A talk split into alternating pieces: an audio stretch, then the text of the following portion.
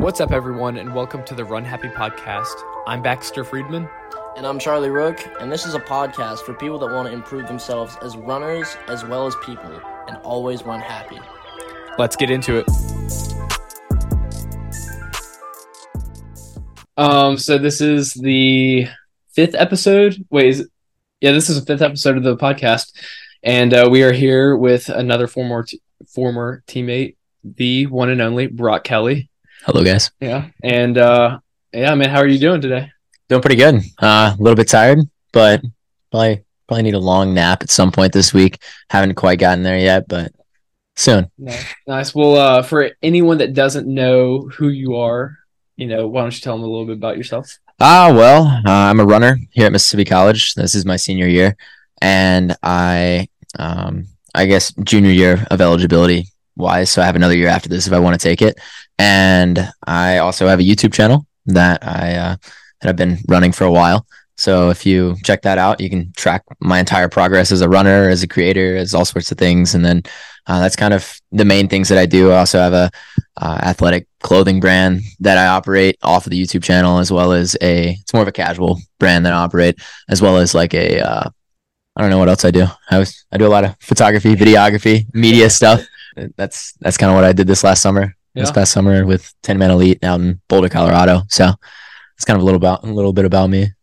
Yeah, Yeah. so running is uh, you know, most of most of your life right now. And I mean, heck yeah. I mean, why shouldn't it be? Like you've Yeah. you've obviously done pretty well with all of it. But so how did it start? When when did you get into running? You know, why did you get into running? So I would say I got into running probably whenever I was fifth grade is whenever I started running. And my mom used to work for the American Cancer Society and they would have community 5Ks. So I would go out and she said, Hey, you want to go run this? And I said, Yeah, sure, whatever, I'll run it. and like I'd been running, like we would always have like in PE, you know, you always have like m- mile races or whatever Yeah. Fitness and yeah, you have like fitness Yeah. grad pace or whatever it is, and you you and your classmates will go out and they'll run four laps around the football field. And I was always pretty good at that. So I was like, oh, maybe I'm decent at running. I don't know. And my mom got this job with the American Cancer Society, and they hosted community 5Ks, and I got and st- started running those, and I started doing pretty well. I think the first one I ever ran, I was like scared for my life, but I came in third or something, and it was exciting. I ran like 22 minutes, 23 minutes or something. wasn't a very uh, competitive race, you would say, but uh, after that, I, I think I ran another one and maybe ran 21 minutes, and that's still like fifth grade. It's like, okay, well, I might be all right in this. And so I started kind of just doing it a little bit more. Yeah. And uh, started just building up and uh, just trying to get, just started getting pretty good and started running in middle school, I guess in like seventh grade, and moved up to varsity after a few races. And that's kind of the rest is history pretty much. Yeah. You won a couple of Gatorade uh, Player of the Year awards from high school, right? Yeah, and and my eleventh grade year, I I got the Gatorade Cross Country Runner of the Year.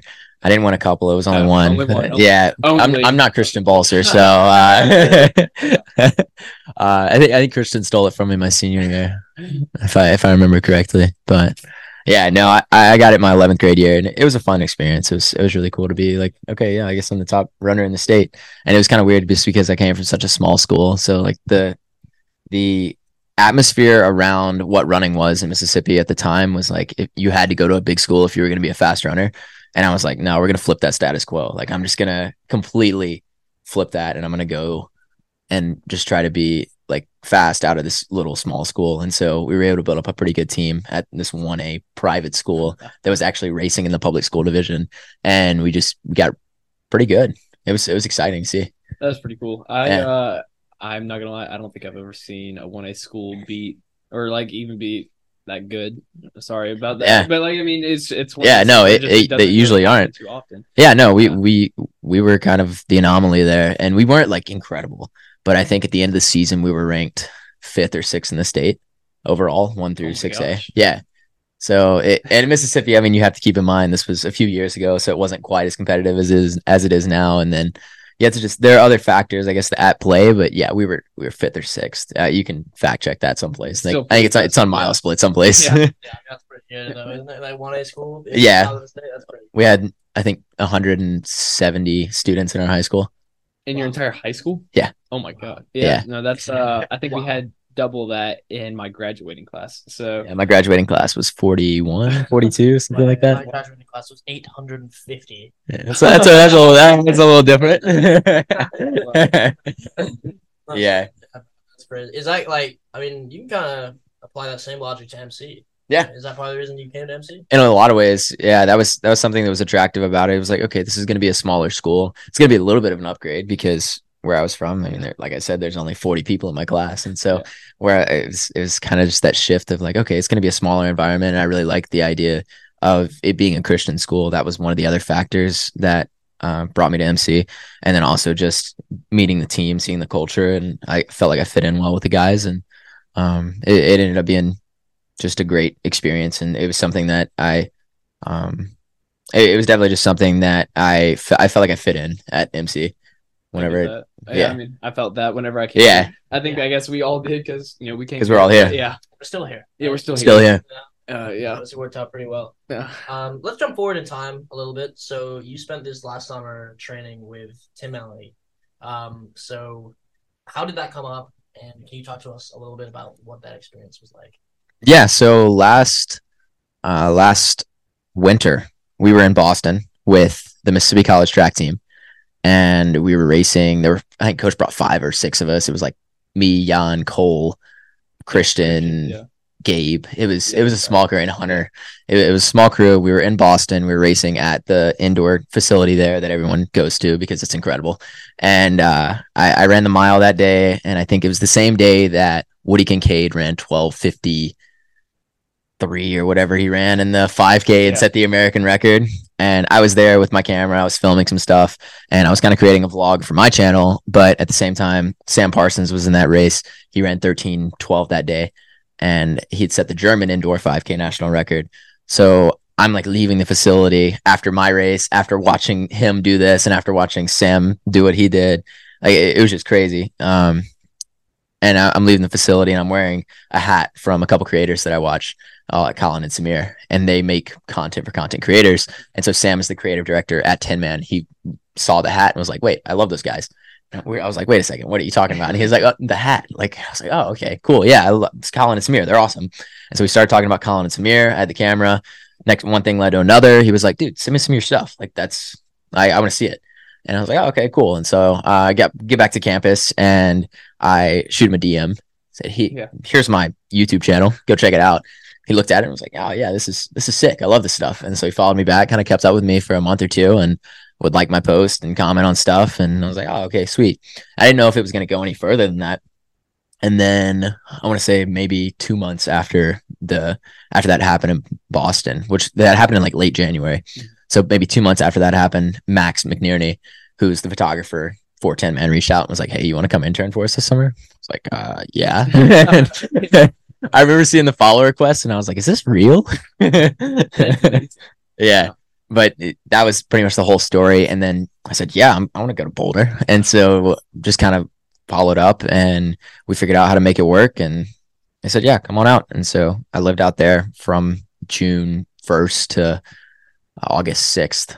And it was just an incredible experience. I got to train for eight weeks at altitude and the, the training was hard. Um, I know I know a lot of people ask the question of like humidity training versus altitude training, like what's harder? And so the training, I, I would say that it's harder to recover at altitude. Like Mhm. in in the humidity, you guys know I sweat like a fiend. Like I sweat so much whenever I run. But whenever I was at altitude, I wasn't sweating as much, but recovering after was just impossible. So like the one thing you trade off here, you have to just take in so many electrolytes and so many carbs and be sure you're su- taking supplements and stuff because you're just sweating stuff out constantly. Mhm. But up there, it was like I didn't have to think about that quite as much, even though I was really like meticulous about it. But the it was just impossible to recover. Like I would run a hard workout, and the next day I would have to like almost walk my recovery runs because my legs were just destroyed. Yeah. Wait, And- wait, what? Why? Like, I, I I'm still I guess a little confused. Why is it harder for you to recover out there? I, I guess just the altitude. Like I, I don't know exactly what the reason is. It, it's at five thousand feet. Yeah. But it was like after I would do a workout, I'd be like, okay, yeah, that felt pretty good. And then I'd go out the next day and try to run. I'd be like, oh gosh, my legs are not working right now. Yeah. And of course, like I, I was doing hard workouts every now and then, like threshold type, like the double threshold workout. I did that one time. That was like the next day after that workout. I was like, oh gosh, I'm not gonna be able to do a workout for another like four days. but yeah, that, I would split the time between workouts, but with a lot of days, just because it was something that was um, it, it was just required because I I wasn't recovering well. Um, just because of the altitude, but Mhm. it was it was just an adjustment that I had to make, and I would just supplement it by running more miles and a lot of easy Yeah. stuff, and that allowed me to build up a lot of fitness, and it was a great it was a great opportunity to uh, make videos and f- take photos for Tinman Elite while also training for myself and making videos for myself, which allowed me to really uh, just I felt I felt like I was flourishing there. It was just Yeah. a great experience of uh, being able to do both of the things that I love. That was amazing. Um, like, okay, well, I guess a quick question: Would you go back if they asked you to come back? Uh maybe. They kind of uh mentioned mentioned it at one point. Yeah, like right before I left, they were like, "You sure you need to go back?" And I was like, "Uh, I probably need to. Yeah. Probably need to go finish. I mean, uh, this is my senior year, so I need to Yeah. finish at least at least this year. I gotcha. But if they don't bring in a full time creator between now and whenever, like the end of spring, now in May, then I might go back and work for them full time. Really? Yeah, And so, dude, that's yeah. Live awesome. out of Colorado? Yeah. Wow. We'll see how it goes. Yeah. Yeah. You need to keep training? I don't know what I would do. Yeah.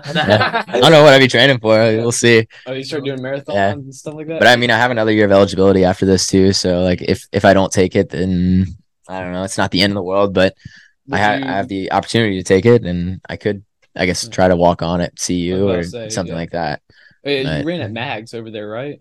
I ran on all the all the did? big all the big three. So you have Gold Hill, you Yeah. got Mags, and you have Rollinsville. Okay. And so Rollinsville is like the easiest of the three, supposedly.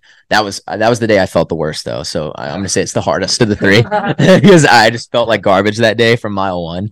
Um, it- and that that run just killed me for some reason. Uh, but then after that, I ran. I think I'd run Mags maybe a week before Rollinsville or two weeks before Rollinsville, and Mags is hard. It's rolling hills. Mhm. It's at eight or nine thousand feet Okay. and it's it's just up and down. So there's it's it's just a difficult route. Like there's no way around it. Anything you run on mags is going to be difficult. okay. So is it is it kind of like flowers around here? Yeah, it's, it's pretty much like flowers. Like uh, Okay. none of the viewers are going to know what flowers Yeah. is. It's really Very difficult. Down six miles. Yeah. routes. Yeah. yeah, six and a half mile loop, but uh, yeah, it's kind of like flowers. There's a lot of there's a gradual climb. Mhm. So for mags, it depends on what side you start on, what side of the road, because it's an out and back. Yeah. So you can start at the I guess it's like the west side, or you can start the east side. So if you start the west side, you start with a downhill, and then you come back and you climb up. Mhm. You start the east side, you start with a. I mean, I think if you start the west side, you start with an uphill, and then you come down or something like that. It, whatever, whichever direction it is, Yeah. it's you have a net uphill one way and a net downhill the other way, depending on what side you start on.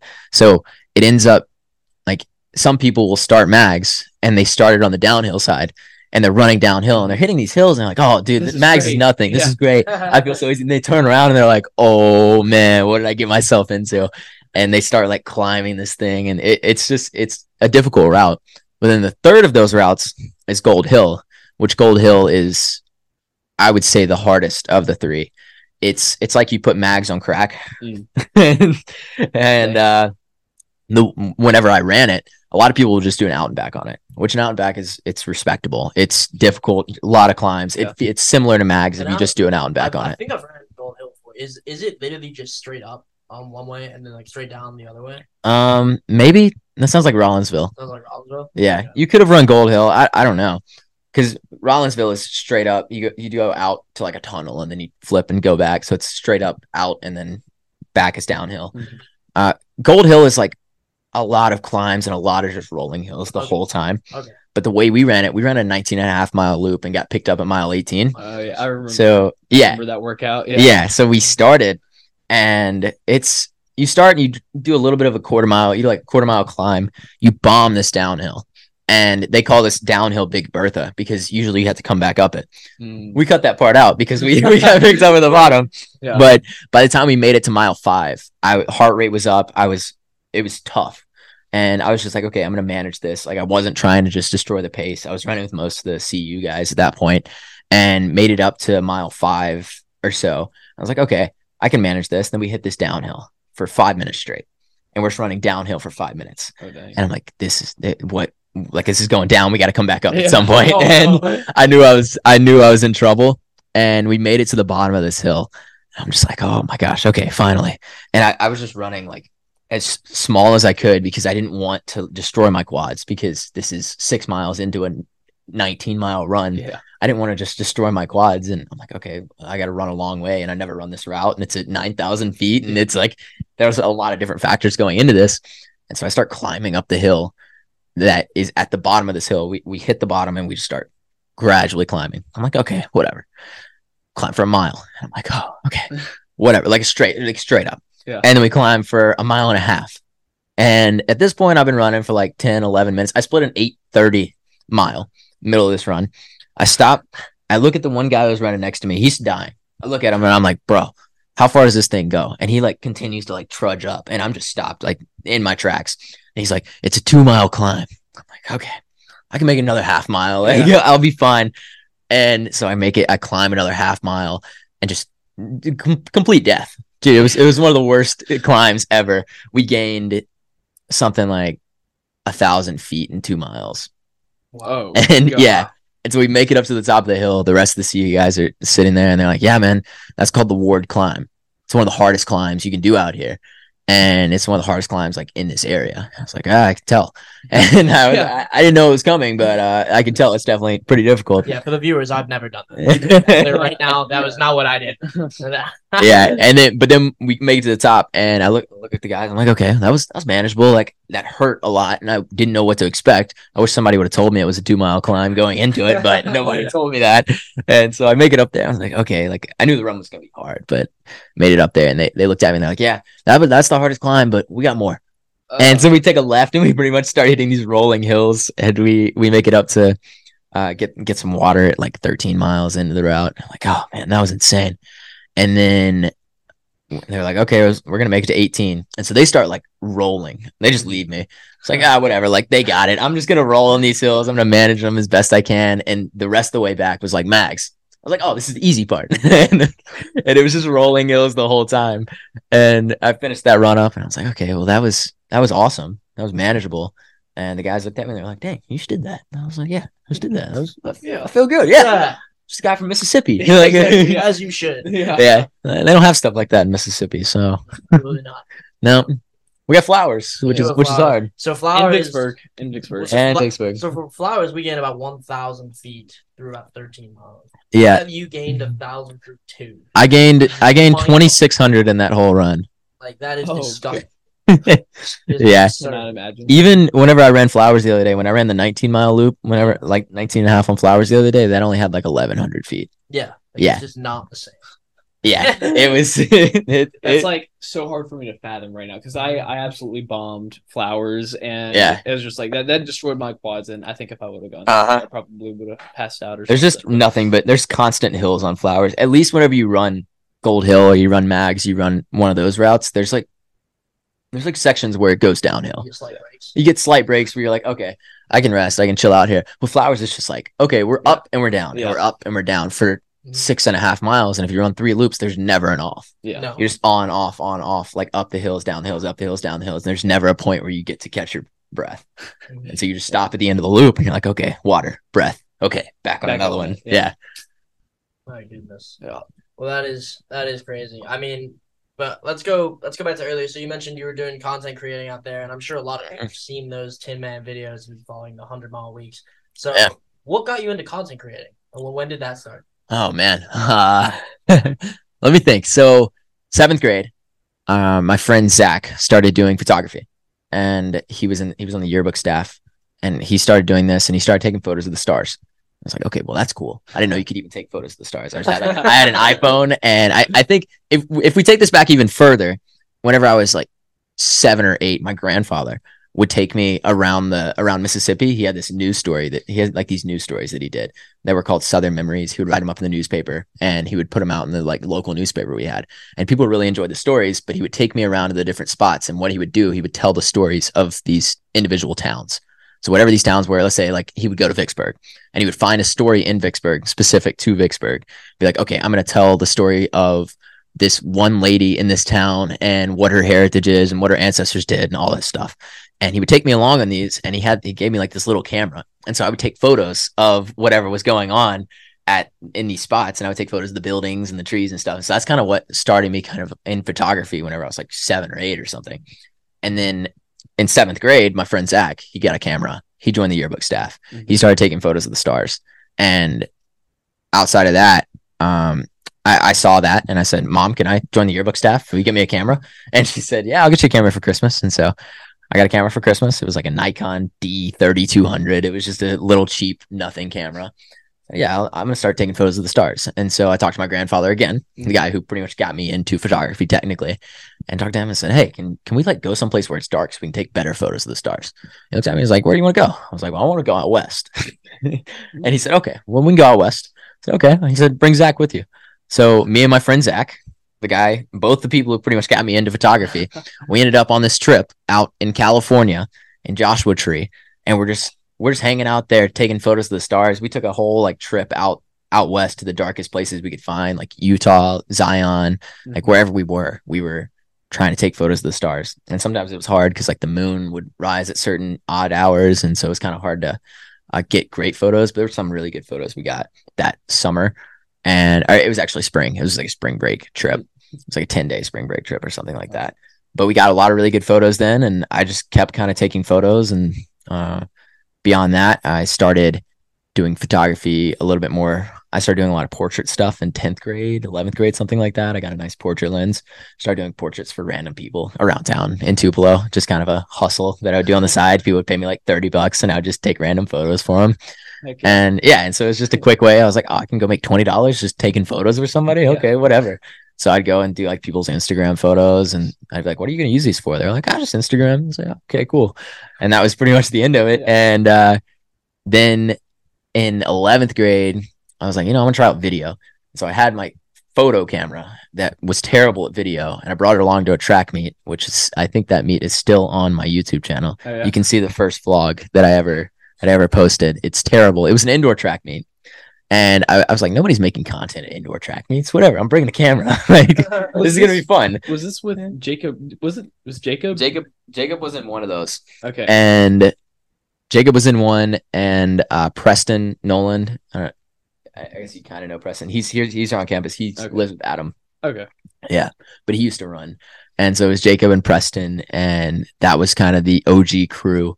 And it was just my team back in high school. And I was like, I'm going to bring a camera along. It's like a 15, 20 minute vlog for no reason. It's got moments that should have definitely been cut out. and I was editing on the worst software on the planet. It was called HitFilm Express. I had I had a Toshiba computer that was like they could barely handle it, and I was trying to import the files and edit. It, it just didn't work, and so the video is terrible. So if you look at that, you're gonna see that the video is terrible. I'm gonna have to watch this now. Yeah, you got to watch it. You guys, you guys got to go watch it. It's the first video ever on the channel. Go comment that you came from the came from the podcast. Yes, go do comment that. Go, please. uh, but but yeah, that that was one of the first videos I did, and then I was like, yeah, I'm just gonna keep bringing the camera along, and then eventually I got a little bit of a better camera, and then I got a little bit bit of a better computer, and I was like, oh, well, I can make a little bit better videos. So I started making better videos, and I just kind of start. I, I enjoyed the process of creating videos and cutting clips and color grading and whatever all whatever else was involved. Just a fun process for me and it was kind of a creative outlet. And I was like, yeah, I'm just gonna keep making this stuff. And then by the time I got to college, I was like, yeah, I'm gonna keep making content. Whatever happens, happens. Mhm. And, and amidst all this, I got relatively famous on TikTok, doing music recommendations out of all I- things. I have seen. You've all You've seen these? Yeah. yeah, yeah. Yep. That was funny. It Yep. was, it was cool because like I don't know. The first thing I said was, "Oh my god, it's Baby Brock." Yeah, yeah, yeah. you, whenever you were younger, I'd never seen. yeah. The short is such shorter hair too. Even if I cut my hair now, you'd be like, "Who are you?" Because No, yeah, I look because I look so young. It, Okay. it's weird whenever I have shorter hair. I look a lot younger. different. but um but yeah no I, I was i was getting a lot of traction on tiktok and i was like oh i can do this on uh, i can do this on youtube whatever it's no no issue and i started making youtube videos i was like this is hard it's like this is difficult i gotta figure this out and so it took me a few years to really kind of figure out how to make a good youtube video and what, what all went into that and i just started studying it just became a student Yeah. that was a big thing of like i'm just gonna take a lot of time to figure out how to make better YouTube videos and just learn as much as I can while still creating at the same time. So, and then all my mess ups along the way are out there for everyone to see Yeah. because it's YouTube and like you can look at the old videos and be like, yeah, like this video sucks, but you can see how it progresses to the next video and the next video and the next video. And now you can Yeah. see how it is where, where it is now. And I, I feel like that's an important process to see because like it's not always going to be pretty. And even in those earlier years, I probably thought it was the best video ever. Like I, I, I made it and I was like, dude, this music, this is sick. And like I probably like jam and like bobbing my head to it. And then I look back at it and I'm just like, dude, th- this is terrible. Yeah.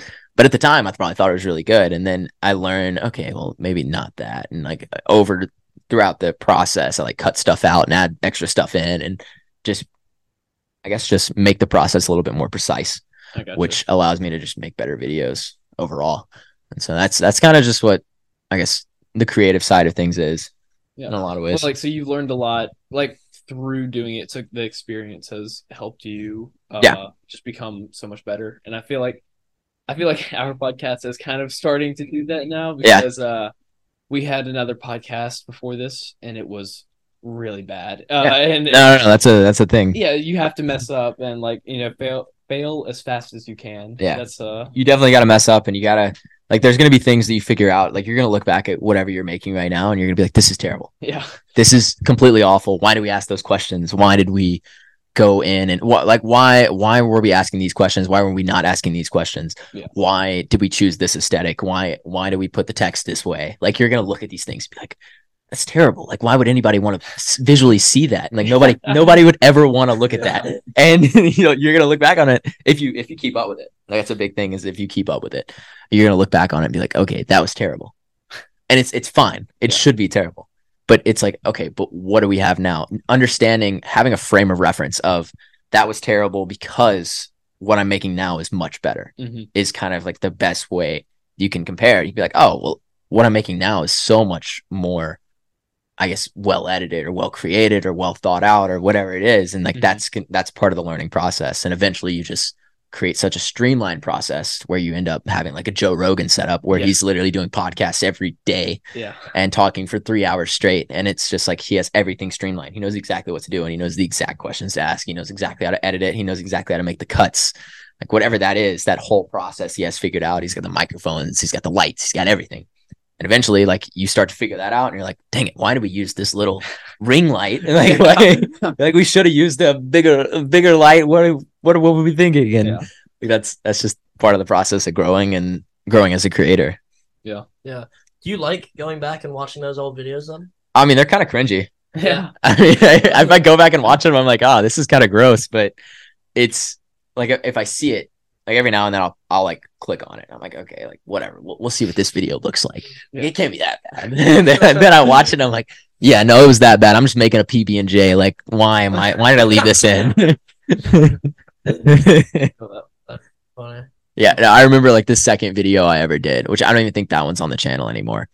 Uh, I I like made a PB and J in the middle of the video, and I was just kind of talking to the camera, just nonchalantly. And then I went into school the next day, and my coach looked at me. He was like, "Man, I watched you make that PB and J." I was like, "Yeah, man, that was that was hype, wasn't it? Fist bump, man." Some music in the background. yeah, it was hype. that's crazy Uh, but it's just it's all just a learning process. You see you see things that other people do whenever you're like a creator and you see the things that other people are creating and you're like, okay, well that's really cool. Like I, I think I can do something like that. And the thing is like you aren't them. And until you find exactly what your niche is, Yeah. you can't cater to the same audience that they're catering to because you aren't catering to that their audience. You're catering to your audience. And uh, if you think of like Casey Neistat, Casey Neistat just makes videos of him wandering around New York and talking to the camera, and they're kind of cinematic and they're very bare minimum. And they're they were good videos, like especially whenever he was making them a lot, like every day a few years ago, however four or five years ago, whenever he was making a video literally like every day, that was a big thing with him. And um, I I, I think uh, I think it just ends up being like I can't make a Casey Neistat video. Yeah. Like if I tried to make a Casey Neistat video, it wouldn't cater to the same audience. It might be cool for a second because you're like, if, if I did it well enough, you'd be like, oh, well, that's cool. It's kind of like Casey's. And you'd see it and you'd be like, oh, well, that's cool, but it's not catering to my audience. And so I, I'm trying to create the most streamlined and catered video style that portrays the message to a community of people who are runners. Mhm. Like that's what I'm constantly striving towards of how can I convey this message better? And it's just understanding who your audience is and what value you're actually providing for your audience. Because some people don't know what their value is. Yeah. Like that's that's the biggest thing. I yeah, I think that that's what we struggled with the most on the last uh podcast, and I don't know. That's what we're trying to do. I guess a little bit more this time. We're trying to figure that out. And like we've already you know tightened our niche to just running, whereas last time it was just like anyone that like Breathes Yeah. has a pulse. yeah, basically we're just like you know sure Done. Yeah, okay. I yeah. we had some cool people on there, but then Yeah. it was also just like, I mean, uh, we we weren't giving the we weren't giving the the audience anything that was of value, like Yeah. like what you're saying. So it's just like, why why were they gonna listen to this? It's like yeah.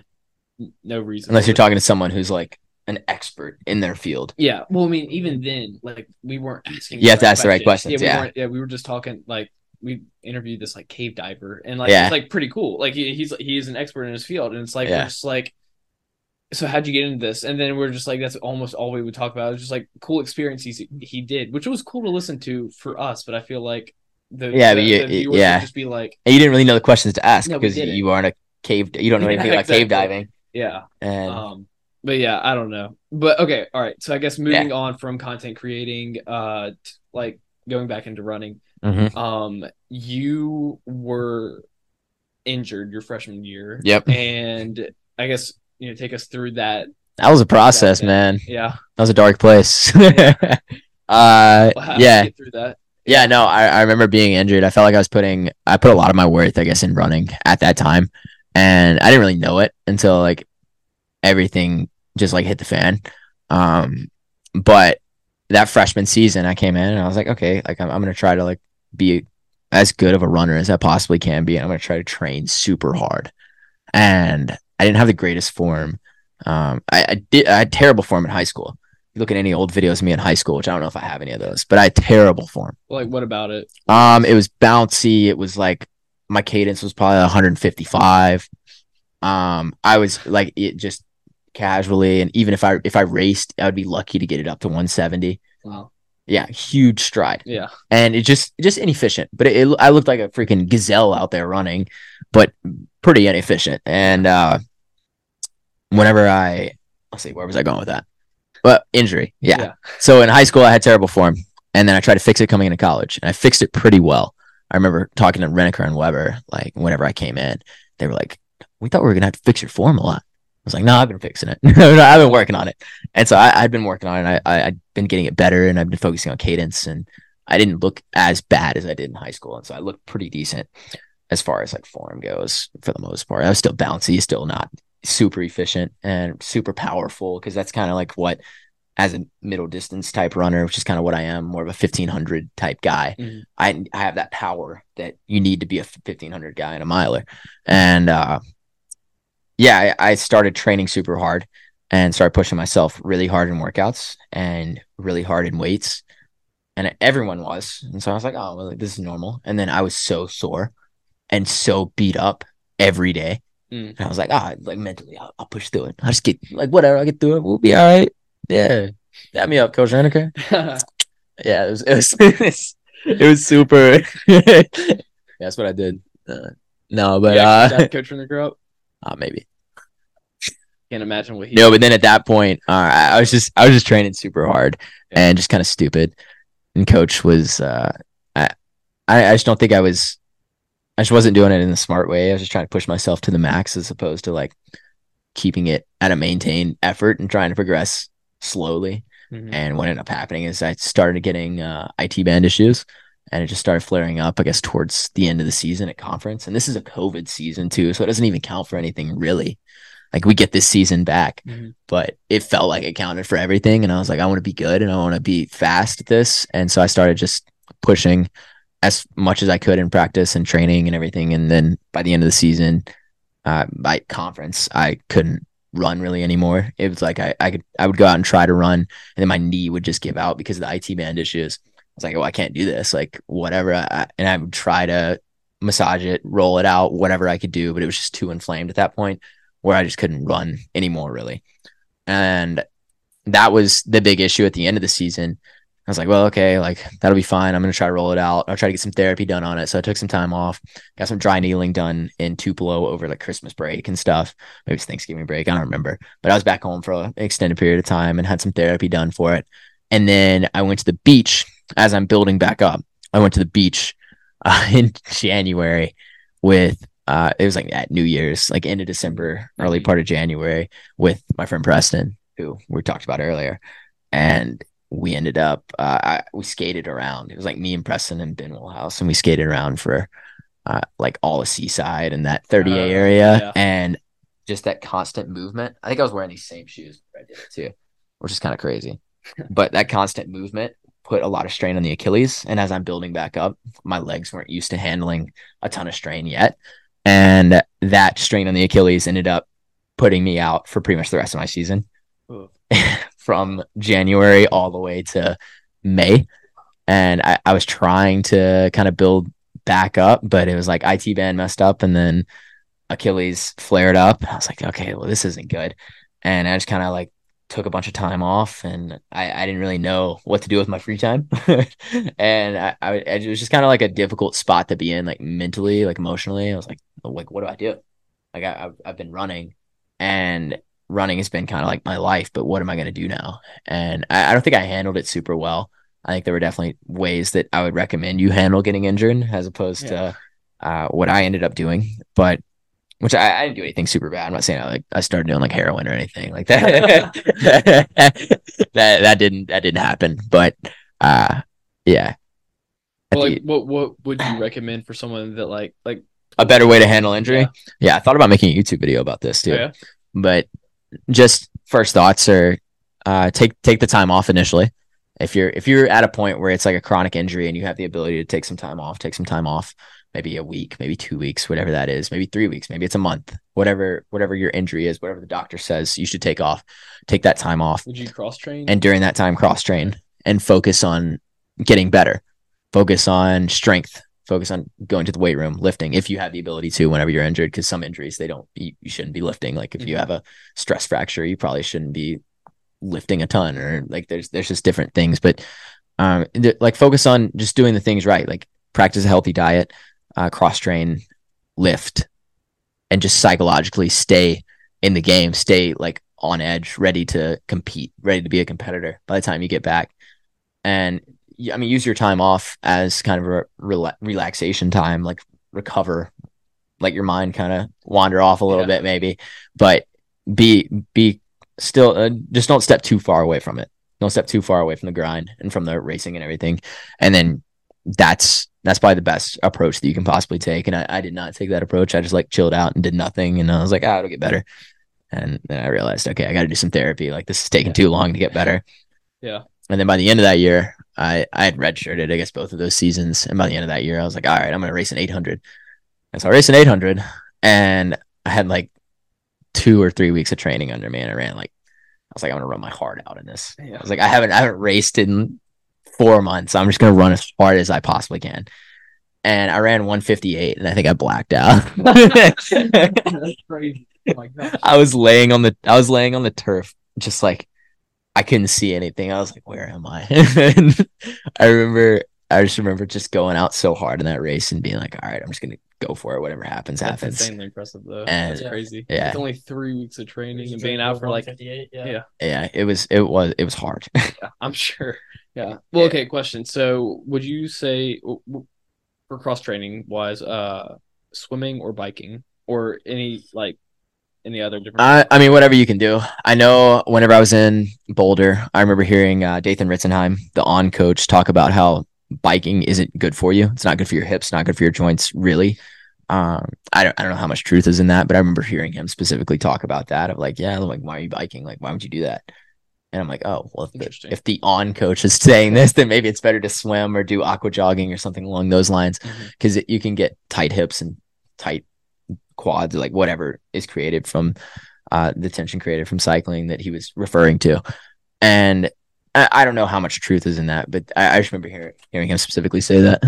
I, I remember hearing him specifically talk about uh, the dangers of biking. Like, okay, well, if the on if the OAC coach is talking about how you probably shouldn't be cycling, then maybe you should swim and do aqua jogging and whatever else you can do. Gotcha. Yeah. Okay. I mean, I I'm not gonna lie. So you told me that a little bit ago, and that is why I've started swimming a little bit more now. So Yeah. Like, yeah. I mean, I just did a 500 today. Yeah. Uh, just you know, part of the recovery day stuff. But Yeah. Mm, yeah, it feels pretty good. yeah, Uh, works, for, works for some people. yeah. Yeah. Definitely, and I I think it, it depends on who you are. I know Jan bikes a lot, or he, he was cross training a lot. Mhm. He's literally national champion in the 10K. So like you can't you can't look at it. argue with him. You can't argue with him Yeah. about it. Yeah. I know Balser bikes a lot and he's he's an incredible athlete and Yeah. he loves it. And so I'm like, yeah, no, keep doing it. Like if you love it, keep doing it. But uh I, that was just kind of the perspective I got on it. For, for me, swimming is harder than biking. Like I can I, I die in a pool. Like a pool is the hardest place. A pool is like hell for me. Like I, I hate swimming. Dude. It is it is hard to pick up. Uh and it's like I always tell people this because I swear if you get a swimmer and tell them to run, they can run super well. Like Yeah, a yeah, yeah. swimmer can be a great runner. I used to swim. Did you oh well wait a second. well, okay. Well, did you swim first or did you run first? Uh, I want to say I swam first.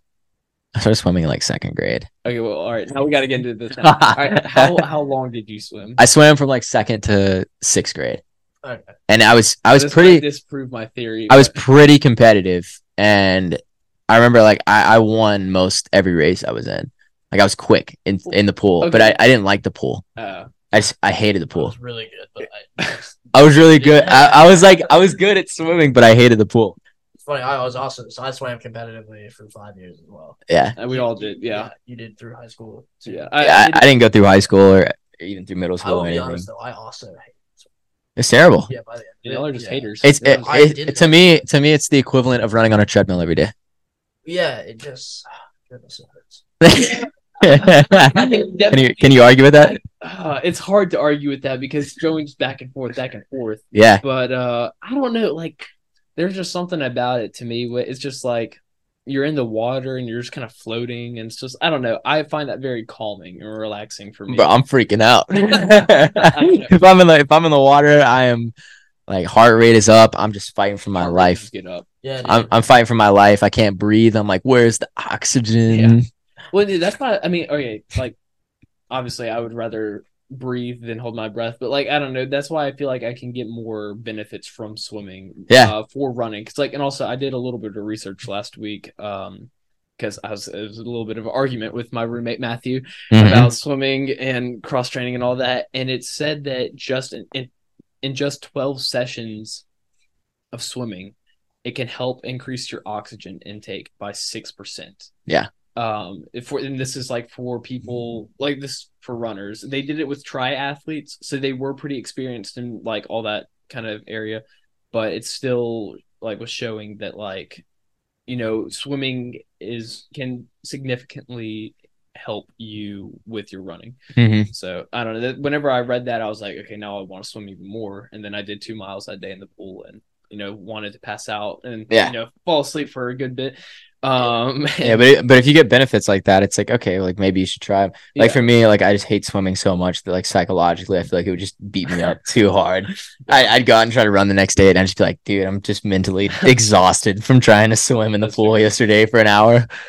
you still you got that like I still have that smell because I swam like a couple hours ago. Yeah. Like, I still have that smell Oh, they of like chlorine in the smell, pool. Mhm. Yeah, that is No, but like like you were talking about with uh with like swimmers being good runners, like you can take most swimmers oh yeah. and turn them into good runners because they have such a good aerobic system already built into them. Well, yeah, I mean, I remember like land training. You guys are, do you guys ever do that for swimming? Do you ever do that for Yeah, swimming? we did. land It's like only if it was like storming out. Okay. Well, we did some land training, and sometimes they make us run, and I was like, I'm gonna beat everyone here. Yeah. I will win. Uh, this, so this is my thing. And then, um, so I realized quickly, I was like, maybe I'm better at running. I'm better at running than I am at swimming. Yeah, but I feel like we're kind of on the topic of recovery anyway. Mhm. So, and I know you have some really interesting um, thoughts and theories on recovery. Yeah, I usually like to hang upside down. Yeah. No, I just made that up. Yeah. I, I could not tell if you're messing. Yeah, if you if you walk into my room and see me as a bat over in the corner, then just like don't worry about it. Like, I I just, like there's like a pipe over here running through the room, and I'm just I just like to hang from my from my legs. It really just gets the blood flow to the rest of the body out of the legs. Mhm. So How's it grow? Yeah, upside down. you need. yeah, do need no. So like recovery, I, I don't know. I I I've been prioritizing it a lot lately, uh, especially being with Tinman. I think sleep is the best thing you can do. Uh, sleep is the most important thing you can do. I think outside of that is eating, getting enough calories in, getting enough food. And if you're not eating enough food and you're not sleeping enough, then you're not going to progress. Like it doesn't matter how hard you run your workouts, you're eventually just going to hit a wall and you're not going to be able to progress. Like you're, there's no way you're going to move past whatever that in threshold is for you. And like you can, like there, there's just like different thresholds you have to break through in training. And like you're just going to get stuck at the end of that threshold and not be able to go to the next gate pretty mm. much. But, but for me, I mean, I, I liked like even before runs, I like to do some lunges, work on hip activation, uh, even if it's just an easy run, get my hips activated. Cause like after, whenever we show up at the track shed at 545 in the morning or 530 in the Yeah. morning, and we're trying to get ready to run. I'm like, oh man, my hips are tight. Like my legs are tight. We had a workout yesterday. So I'm like, okay, let me do a little bit of activation, some lunges, some whatever I can do to get my legs feeling decent and to get my hips feeling decent as well. Um, but then after running, I mean, I, I've like cold plunge. Cold plunging is is Yeah. a big thing. You you did the cold plunge with me that one time, right? I did. Yeah, Yes. and I was, was- shivering the entire time. Yeah. Teeth clattering. It was what was that 5 a.m. and like a, on like a winter day. Yeah, it was. uh shoot, I can't. I well, okay. So also, Matthew and I had misheard what we were supposed to do. So you, You guys had a medium run, right? uh, yeah, we did have a medium chance run. They did that. Yeah. Yeah. But the, the funniest thing though was like, I don't know. I guess I must have either Jacob must have miss like told me something, or I must have misheard him. Uh-huh. He's like, you need to get up 30 minutes before um you do this or something like that. We got up at 4:30 that morning, and like, 30 minutes before. No, you need to have a 30 minute window after. no, dude, we got 30 minutes. You got to you got to warm up if you're going to do it after. Oh, it was awful. Like uh, we woke up and we're like, oh my god! Like we went to Yeah. bed at like nine o'clock and still felt awful waking up, and then Dude, You got up at 4:30 and you're just dreading it and then like you go to the cold plunge up to the neck. It's like 50 degree water. You're like, "Oh man." yeah, we know we sat outside for yeah, 30 It minutes. was winter. Yeah. we got our chairs and went on the balcony. Just sat there for 30 minutes. It was Matthew and I had some good talks, but like it was still like, what are we doing right now? Like That's insane. is like, That's insane, bro. invited me to This, I was like, and you were like, "We're gonna do this every day," and I was like, "You will not do this." we did this. every day. We did You this, did, we did it you did next- twice. Yeah, yeah, you guys did it twice. It was it was uh it was an interesting experience. But it's Yeah. like, you know, you know, try something. You know, Yeah, yeah. there was no harm that There was no harm that was going to come from that. Like, and I, I remember I, I did a lot. Like last semester, I'd wake up at 5 a.m. before 6 a.m. practice and I'd go walk over to the healthplex and then go up to my neck for six minutes. And this was like the day after a workout. So I didn't want to do it directly after a workout because I didn't want to like diminish the gains that I would get from the workout. Mhm. Because I've seen some studies, statistics about muscular gain, muscular gains, and I'm like, that probably doesn't matter as much in endurance sports. But it was it was the idea of okay, if I get up at 5 a.m. the next morning and get into the cold water, let the inflammation go down, then I can start my run with literally zero inflammation Mhm. ideally. And so I, I would walk to the healthplex at 5 a.m., sit in the cold plunge for five, 10 minutes, whatever it was. And then I would walk to the track and it would be 5.30, 5.45, whatever it was. And then I would kind of just walk around a little bit or I'd start to just a light jog around like an 820 mile just to get the legs back warmed up before we do an easy run. because you wouldn't do hot tub after that either. You wouldn't No, I, it would just be straight cold. Yeah, that's yeah. Whenever you told me that, you told me that after we got out of the cold plunge and I was about to get in the hot tub. You're like, no, No, no hot we're not doing it. I almost cried. It was Yeah. but it and was, you got in the cold shower and the cold shower felt hot. Yeah. Yeah. yeah, that was it was a fun experience. I don't know. I feel like I might have been a psychopath doing that last Yeah. semester. But yeah, so wait, why it was good. why haven't you done that this year? I, I I just don't feel like there's a need for it necessarily. Like I still do cold plunges and stuff, but I just don't feel like there's necessarily a need for me to get up earlier to sacrifice sleep for getting up early That's to go to the cold plunge. I feel like sleep's going to be more important than getting cold, and I can do cold exposure uh, a few hours after I do a workout and still have still feel decent. Mhm. So like that's kind of what I've been doing. Um, but yeah, I mean, there's there's a lot of different things that I do as far as recovery goes. Like I got a massage gun, I got uh like a band. I like a- I, I say anyone if you're if you're a runner, get like a static band, just some sort of band that you can like do hamstring stretches with and stuff like that. And you can also get other bands so you can do clamshells, hip activation, stuff like that, where you can just just things to just things that are important is just eating, sleeping, and stretching, and just doing all the things right. And if you start to slack on some of those, then you're not going to progress in the way that you want to or the way that you are trying to progress. And it's hard living in Mississippi. Yeah. I know whenever I was out in Boulder with Tinman talking to Drew, Drew was like, dude, how do you guys, how do you do that? It's like, I don't know. Yeah. he was like, how do you get up at five every morning? He's like, when do you go to bed? I was like, he's like, even if you go to bed at nine, you're not getting enough sleep. I was like, oh, Wait, what? yeah. I didn't even think. How 10, many- 11, 12, 1, 2, 3, 4, 5. That'd be eight hours. Eight hours is the ideal. If you go to bed at nine and wake up, that's the ideal for an average person. Yeah, I mean, Let's say- I've let's say you do it- It's like nine. it's- It's probably nine or ten. If you're if you're if you're a runner and you're doing an insanely hard workout, like how are you gonna you gotta wake up then you gotta recover during your sleep period. Mm. And so if you start slacking on that, you're getting five or six a night. Like that's not where you want to be, and you're you're not gonna have the ability to really progress. And so that's something I've been prioritizing a lot is just getting enough sleep.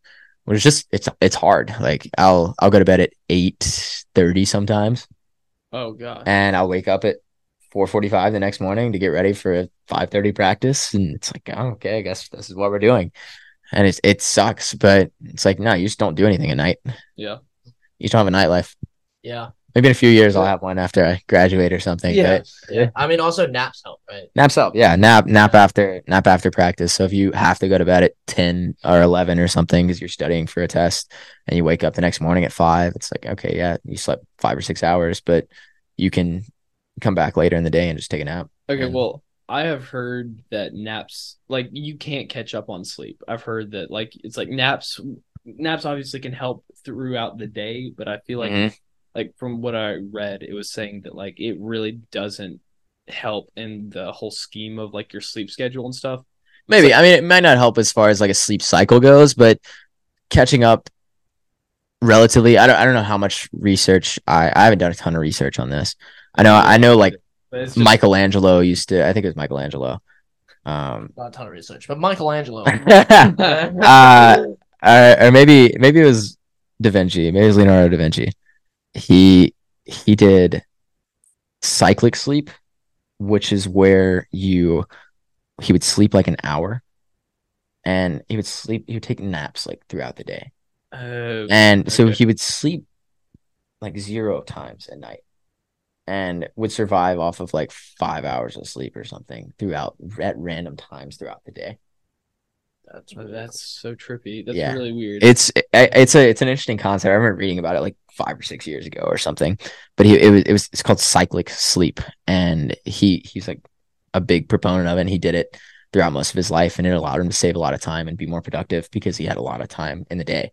And so somehow he was able to manage it to where he would just take naps whenever he got tired, and they would just be short naps. And then he'd wake up and he'd be like, "Okay, time to get get some more work done." And then he'd go back to sleep, take another nap after a couple hours of working, and then wake back up and do it again. And then at night he would still he was still productive doing things throughout the night. So he'd be up at four a.m. doing stuff or up at one a.m. It's doing stuff. Yeah, But it's also like they didn't have alarm clocks back then. How do No. you know when to get up? Like his body he he set that's how he created his his sleep cycle was cyclic sleep.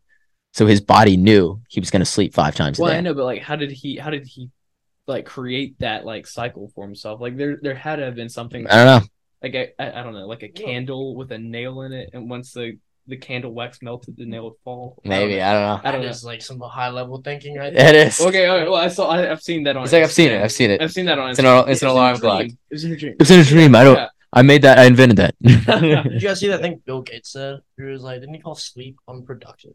He was like, uh, maybe. yeah, that Yeah. was really funny. I was just He like, doesn't know. Homie ain't an athlete. seriously. Yeah, I, I feel like a lot of the misconceptions in the world of- with like health and stuff are like a lot of the things you hear, like oh, you have to sleep eight hours, like eight hours is ideal, or like whatever. Those types of things aren't, they don't pertain to high caliber, like elite athletes. Like there's other things. It's like whenever people are like, oh yeah, don't eat a ton of carbs, don't eat a ton of, ton of sugar. It's like, well, you need sugar and carbs if you're gonna perform at your highest Yeah. level as a as an elite athlete. Like if you're just going to sit around and live a sedentary lifestyle and not work out and not run hard or do different activities, then yeah, you don't need to be eating a ton of carbs and sugar all the time. But if you're going to be if you're going to be running 90 miles a week, 100 miles a week, 120 miles a week, whatever caliber of athlete you are as a collegiate distance runner, as a professional distance runner, you need to have sugar and carbs and you need something that's going to be a fuel source. And so some people will turn to fat, like fat as a fuel source. But if you look at the top marathoners, they're not using fat. They're using, they're taking sugar packets, literally like gel packs after every six mile, every five miles, whatever they're running, they're, they're shooting a gel and they're hydrating. things. Yeah. And so they know that they their body needs carbs, their body needs sugars, their body needs all these things. They're going to allow them to keep going to the next mile, and the next mile, and the next mile, to where, like, usually the reason you end up like bonking is because you've run out of glucose. It's like the other day on flowers, I made it to like mile 16 and I ran out of glucose. And I was like, all right, three and a half more of just fighting through just complete hell. And we made it through and it was it was fine. But that that last three and a half miles, I had just very little sugar in my system. And I, I just felt like I'd burn it all. And I was sweating so much because it was 80 degrees out there and we're just Yeah. ripping as hard as we can. And I I just couldn't, my, my legs could not move anymore. I think that happened to me out there. Like I, yeah, I Yeah. hit that last hill. No, the last two miles, man. Like I've never been more concerned for like my just safety getting back. Mm-hmm. I I was running. There was a group. The, the group of girls were behind us, and like they saw me stop and wobble like a couple times, and like I just got back to the I got to the gas station, and like a couple guys came up to me after they were like, "Dude, we thought you were gonna pass out walking in," and I was like, "Yeah, I need I need a Powerade." Yeah.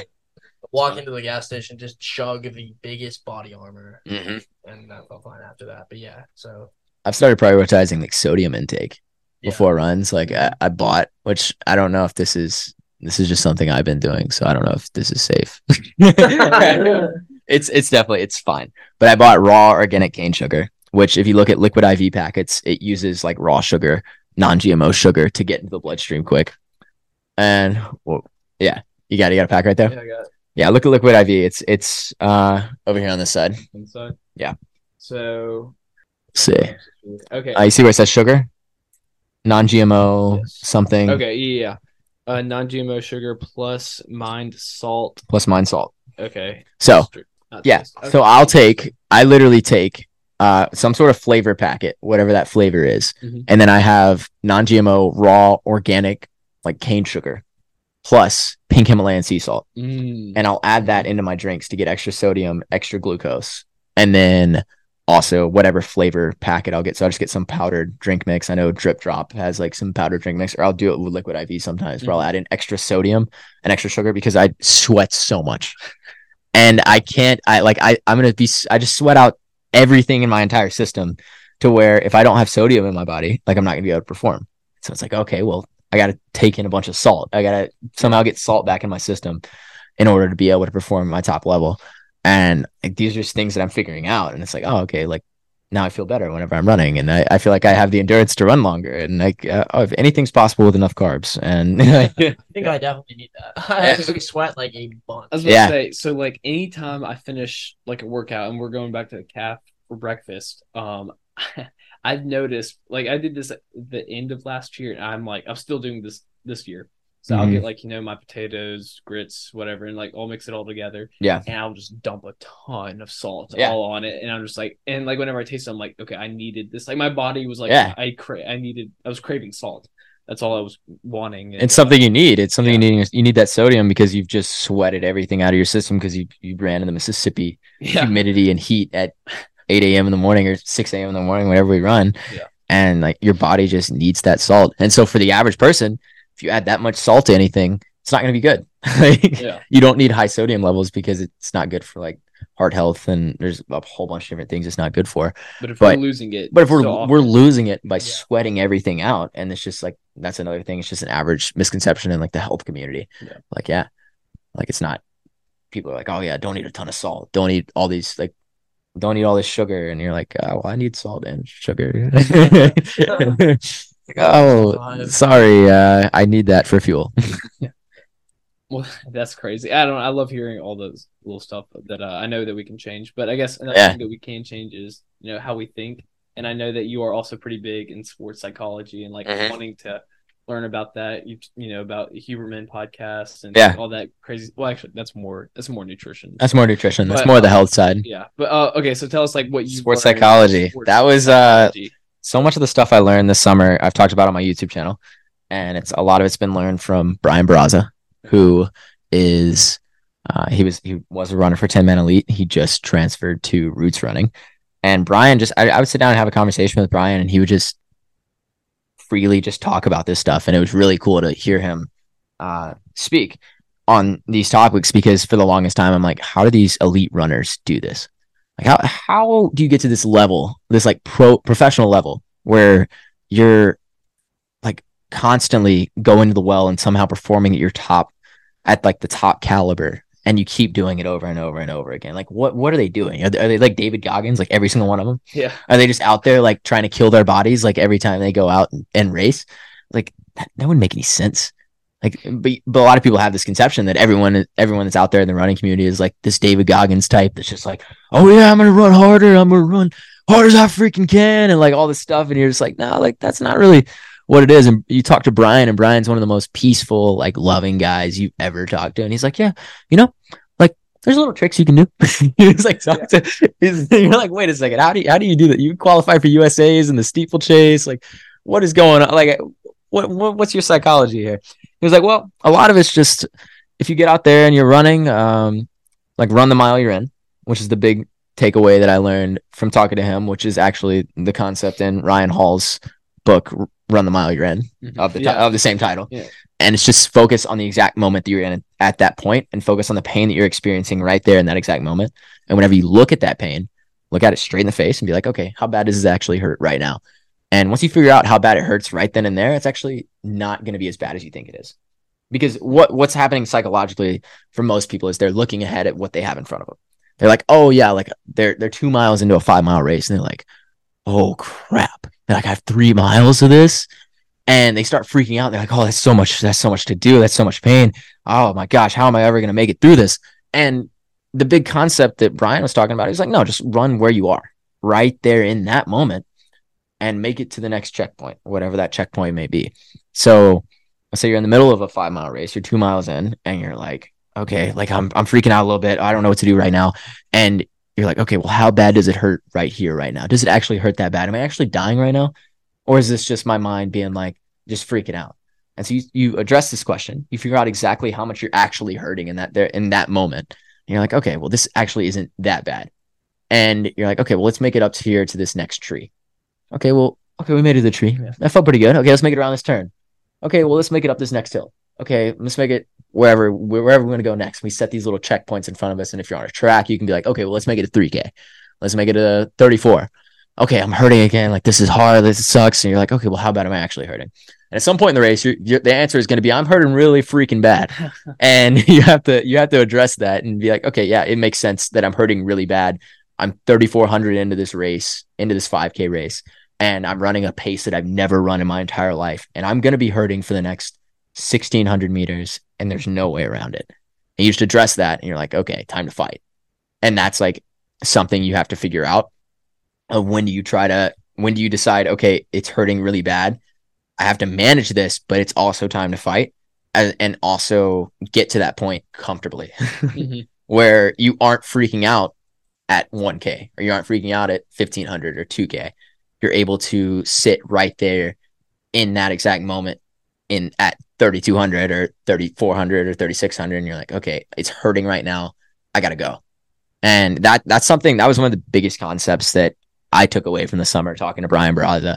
It's like okay just run the mile you're in run where you are right then and there. And it doesn't have to be the mile you're in. It can just be like the moment you're in is probably the better way to phrase it. But that was the concept in ryan hall's book. I actually bought the book so i haven't read it yet I, I want to see what Yeah. Ryan has to say. I mean, he's the American marathon and half marathon record holder, so he's got he probably has some really good things to say. a, little bit. I'm Yeah. sure. This guy has. some- Yeah, you know, he's, he's he probably has Yeah. some decent things to say.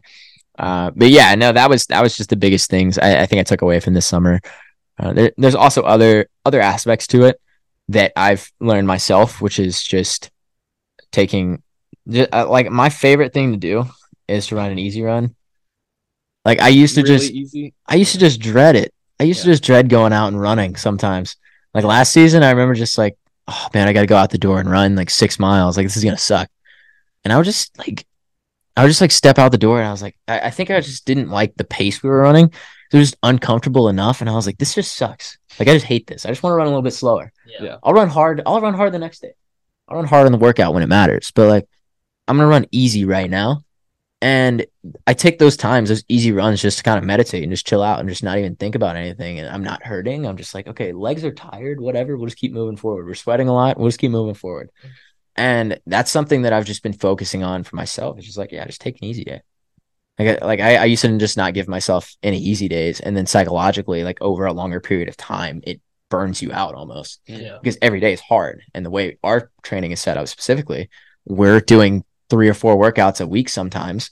And if you're doing three or four workouts a week in the middle of track season and you have three other days where you you get to quote unquote recover and you're not running easy and you're not recovering, you're just running hard on those days, your body's just pushing itself more and more. And at the same time, if you're in sleep debt, if you haven't slept Yeah. very well and you aren't eating well, then what ends up happening is your, your body just shuts down and you, you psychologically you shut down, your body shuts down, you just don't feel good and you don't feel ready to race. You're like, oh, okay, well, that makes sense. Yeah. It's it's honestly just being true to how you actually feel and why you feel that way. Uh, like like why do you why did this run suck today? Oh well, I haven't eaten anything in 24 hours. Okay, well that makes sense. You just have to address those little things. Like if you do a pre-race and your pre-race, you run it and you're like, oh man, I felt I feel terrible, and then you run your race the next day and you're like, oh man, like I felt terrible. Well, maybe you should change your pre-race. Like if you run your pre-race and you're like, and it's terrible and you hated it and you were like, why did I do this? Then maybe you should change your pre-race and do something different than like do a different workout that doesn't have you feeling like crap whenever you step on the line the next day. Yeah. And like that's just you just listen to your body. And like that that was a big takeaway of just things I learned living out in Colorado, talking to Coach Hunter and talking to whoever else was out there. Like I talked to a lot of the roots guys and it was it was nice. It was it was a really good experience, I would say. That's awesome. Yeah. Yeah, it's really cool. I mean, I think so. Sports psychology in the last few years, especially, has been more on the forefront. Yeah. Yeah. And I mean, even even like last week, whenever we went to that sports psychology meeting, and they're talking about like Simone Biles, like Yeah. stepping out of the Oh, Olympics, yeah. like that. That's a huge thing there. And I think a lot of the times, like a lot of times, people just ignore it, and it's, uh, it, it, a lot of it is like people get depressed, people get sad, and people get in these positions where they just feel helpless, and it's like you don't have to get in that position. Like I'm not saying like it's people who end up this. I'm not saying just tough it out like David Goggins. I'm just saying if you're in that position, talk to somebody. Like, Yeah, yeah, Yeah. like talk to somebody about what's going on. Be like, no, dude, I, I really do feel like crap right now. Like this, this is I I don't want to go out and run another mile. And you're like, okay, well, you can talk to them about it, and some you, you can talk to whoever about it. Talk to your coach about it. Be like, yeah, no, like I, I'm hating this right now. What do I need to do? And that that's just okay. Maybe you need to take a break, maybe take a step back, and then reassess where you where you are. Or just go run easy. Yeah. Go out for an easy run, like no pace. Run, go run, go run nine minutes a mile for three miles, and Yeah. just like don't stress about it. Like, make it fun again. Like, cause Yeah. I mean, obviously you did the sport because you loved it. So like, Yeah. make and like if you if you're not loving it anymore, then go back to like, you know, the the simple Yeah, parts of it where you did love it, and then just do Yeah. that for a little bit. I've definitely had times where I've hated it. Yeah, oh, yeah, no, yeah, I d- I've had that too. I Yeah. think we all, I'm sure everyone has. Yeah. Like, yeah. I think I think one of the best things for me this summer was when I got hurt. Actually, Mm-hmm. right at the beginning of the year, I did a workout and hated it. I I did so bad. It was I was running A and T on grass and just like so slow Yep. by myself, just like I'm gonna I'm gonna go back, I'm gonna suck. And then I really really messed up my ankle. That was it. Like that was eight weeks. Mhm. Just you're gone. And so, like during that time, you know, it's a bit of a reset. And then by the time you start coming back, you're you're celebrating running three miles at seven thirty pace. Yeah. And then, Yeah. and you get to like seven miles. And you're like, just ran seven miles again. Uh, and I get here and I get dropped on an eight mile run where we go six fifty. At least I ran eight miles. Yeah. I'm running at sub seven now. Yeah, and So, it like and that's your own perspective, and that's like that's a lot of a lot of times we mess up because we're looking at what other people are doing. Yeah. We're like, well, Jan just ran 19 and a half miles on flowers at 555 pace. Is that like, do I let that impact me? Do it like I ran 618 pace and felt like I was dying, and Jan ran 555 pace and he probably didn't feel like he, he felt like crap, but yeah, he, he Yeah. struggled. But it's like, do we let these little things, these little comparisons bring us further down and dig ourselves into a deeper hole where we feel like we're not as good of an athlete as we want to be? And I think the real real thing that we can do is just be like, okay, how how can I be the best athlete that I can be? And once you figure that out, you can reciprocate that and talk to your teammates about that and be like, okay, I'm gonna be the best athlete that I can be.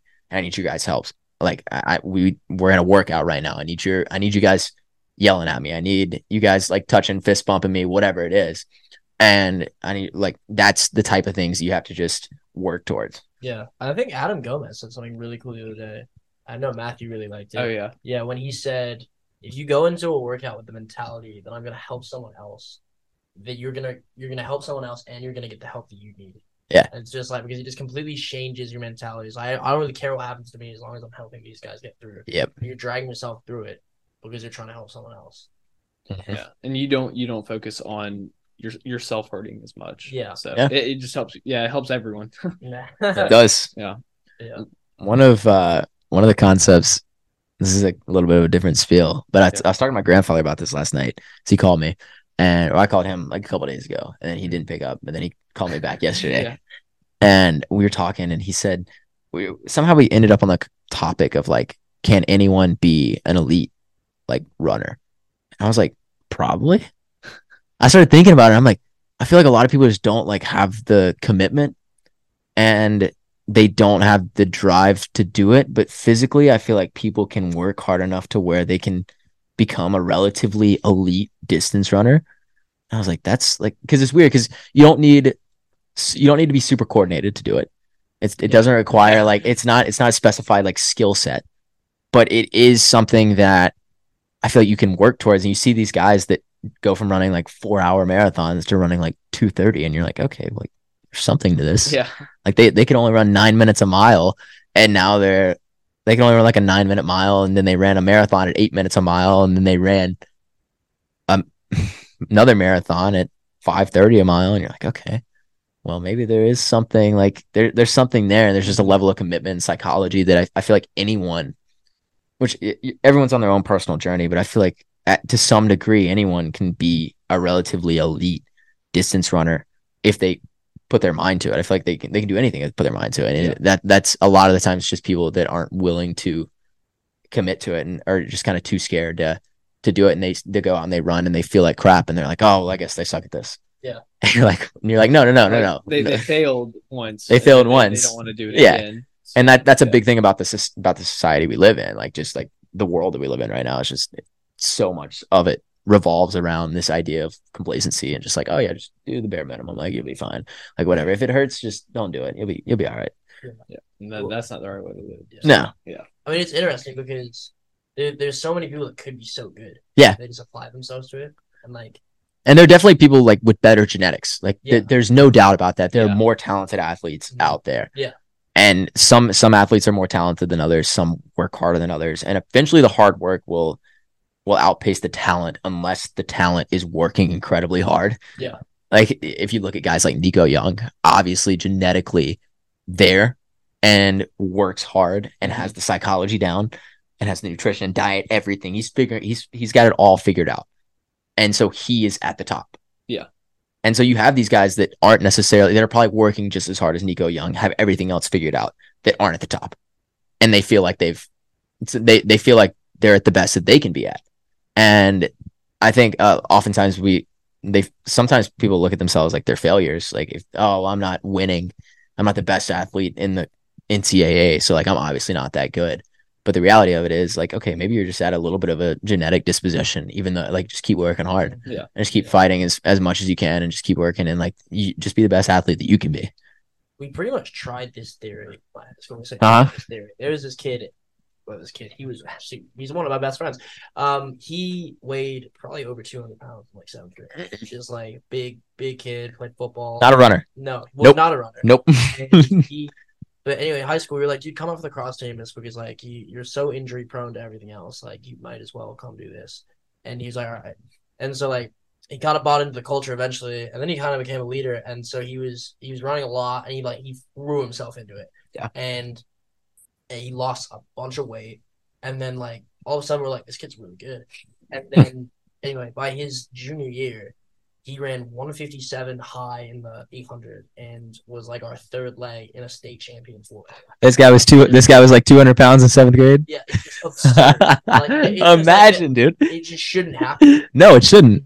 And it, it- so it's really yeah. That, that's why like I'm, Yeah. so, I'm so into this theory because I think anyone can do it if they really put themselves. Yeah, I I feel like most most people can because I mean a 157 that'll get you into a college someplace. Yeah, he almost Yeah. went. He Yeah, almost, really did literally. almost go to a college to run. He just decided not to. But Yeah. he, he bought it and like you you happened. buy in and you commit to it, and that's where you end up finding like yeah that's where you reach like your full potential. A lot of people just don't buy in and they don't commit to it, and then they end up just like ah whatever. They're just has-beens like Yeah. just never just not committed to anything, and it's like oh man, just sucks. It hurts to see. it Sometimes. ju- it just like, hurts to see because you're like, you, I feel like you could be so much, and you talk to somebody, and they you can just tell that they're just down on themselves. And you're just like, man, like, pick your head up. Let's like just work towards something. Just take small steps, and like, uh, just taking small steps is one of the hardest things because we want instant gratification every Yeah. time, and we want it. We don't want it to be hard, and we want it to be super easy, and we want it to be right here, right now, and we can't look three months ahead or three years ahead or five years ahead for the I mean, this guy's seventh grade and he's like thinking he's not thinking he's gonna do this, but he's like working towards something and he doesn't even know what he's working towards. Yeah. He's working towards becoming a better runner and he doesn't know where it's gonna take him. Yeah. And like a lot of times people just get discouraged because they're like, oh man, I can't work at that for a year. I can't work at that for three years. I can't work at that for five years. And a lot of ways, like that's that's that's just a common thing. And I, I remember in I guess it was like I was playing like uh baseball in seventh or eighth grade, and uh we were doing laps around the field. Uh, It was seventh grade, and I hadn't run since November state meet, and this was probably like April. And I Mm. went out for the we were it was like park and rec baseball, and the coach was like, "All right, go run some laps." So I go out and I start running some laps. I'm like, "Oh, got this." I start getting passed by people, Oh, and dude, I was just so out of shape. It's like, oh man, like this is not good. And I just remember that feeling, like in that exact moment of being like, okay, like this, like this is not good. I must suck at this. Like, th- what is going on right now? And I was like, well, I just gotta work harder. And like, I had a decision of like, oh, well, maybe I should get down on myself and just like, like that that feeling of like, oh yeah, people are like better than me right now. Like, I it, it sucked in that moment, but like the response that you have to that is like, okay, well, I just I just gotta like start working harder and start getting better and start developing some level of consistency. mhm. So Day by day. day by day, by- Is it? Is, that's a that's a P mentality. Is that right? Or is it? yeah, I don't know. I can't remember those things, I can't either. I don't I don't know what kind of mentality it is. I is. don't know. I'm definitely a P, but uh it's, it's oh, it's P's and J's, right? yeah, but I think that's J's that's the future. that's an N versus an S. The intuitive versus the sensor. Uh, Yeah, Okay, P and J is someone who's like a free thinker versus a like specific. Specific, Yeah. like necessary, Yeah, I needs can to write this schedule okay. this specific Okay, way. that's But the. N versus the S, which what we're talking about is Myers Briggs personality types. Uh, just in Go case, check it out. in case you guys are wondering. I think it. I think the intuitive thinkers are forward thinking, Okay. and the sensors are current. They can't. They can't. They're scared of the future. Okay, so yeah, be more of an S. And it- and it- whenever it comes to pain, I guess like Yeah. taking it like just one step. One step at a time. Yeah. It's which that's kind of like what what I have to work on because oftentimes like as I'm I'm an intuitive thinker, which in it's just instead of because it the personality types are E and I. Mhm. for extrovert and introvert, so they have to come up with the second letter for the second part. So it's intuitive versus uh, sensor, and I'm an intuitive thinker, and that puts me uh, sometimes thinking too far ahead, and so I have to reel it back in and be like, okay, I got to be right here, right now, figuring it out, and yeah, and that's a that's a big thing of like like we were talking about earlier, run the mile you're in, Mhm. but no, it's it's just you take the pain and you you just have to experience it right then and right there, and but you also have to think forward, uh, like okay, I'm gonna get better at this. If I suck at this right now, I'm gonna get better. Yeah. And- Love that mentality. Yeah. I think that that's a, a great way to end this episode of the podcast. Yeah. Thank you, the Brock Kelly, for uh, Si, senor. us. Yes, thank you everyone for listening to this episode of the Run Happy podcast. We've had Brock Kelly and we've just enjoyed it so much. So we will catch everyone next week. Thank you all. Thanks for listening to this week's episode. Be sure to like and subscribe, and we'll catch you all next week.